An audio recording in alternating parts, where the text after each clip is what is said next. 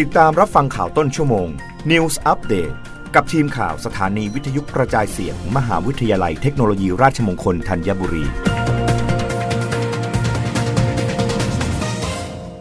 รับฟังข่าวต้นชั่วโมง โดยทีมข่าววิทยุราชมงคลธัญบุรีค่ะ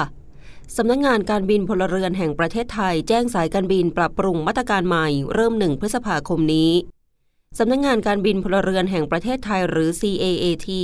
ได้ออกประกาศนักบิน แจ้งสายการบินทั่วโลกถึงมาตรการที่ปรับปรุงล่าสุด ในการเดินทางทางอากาศเข้ามายังประเทศไทย ซึ่งจะมีผลบังคับใช้ตั้งแต่วันที่ 1 พฤษภาคม 2565 เป็นต้นไป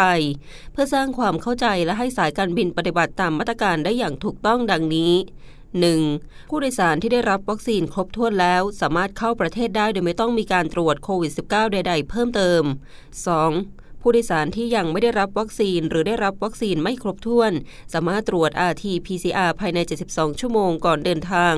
และจะสามารถเข้าประเทศได้โดยไม่ต้องมีการตรวจโควิด -19 ใด ๆ เพิ่มเติม เช่นเดียวกับผู้โดยสารที่ได้รับวัคซีนครบถ้วนแล้ว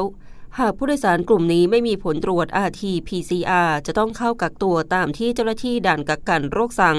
และจะต้องทำการตรวจ RT-PCR ในวันที่ 4 หรือวันที่ 5 ของการกักตัว 3. ผู้โดยสารทุกคนต้องมีประกันสุขภาพคุ้มครองโควิด -19 หรือมีจดหมายรับประกันมูลค่าไม่ต่ำกว่า 10,000 ดอลลาร์สหรัฐ ที่มีระยะคุ้มครองตลอดระยะเวลาที่อยู่ในประเทศไทย ซึ่งผู้โดยสารสามารถใช้ประกันนี้ในการรักษาอาการของโควิด -19 หากพบว่าเป็นผู้ติดเชื้อ 4. ผู้โดยสารจะต้องแสดงหลักฐานการฉีดวัคซีน หรือผลการตรวจ RT-PCR และประกันสุขภาพคุ้มครองโควิด -19 ในระบบ Thailand Pass ก่อนการเดินทาง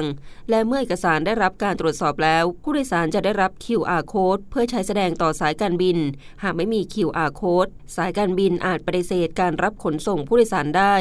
5. สายการบินจะต้องตรวจสอบผู้โดยสารว่ามี QR code จากระบบ Thailand Pass ก่อนรับเป็นผู้โดยสารมากับอากาศยาน และหากพบว่าผู้โดยสารเดินทางมาถึงประเทศไทย โดยไม่มี QR code สายการบินจะต้องเป็นผู้รับผิดชอบส่งผู้โดยสารกลับประเทศต้นทาง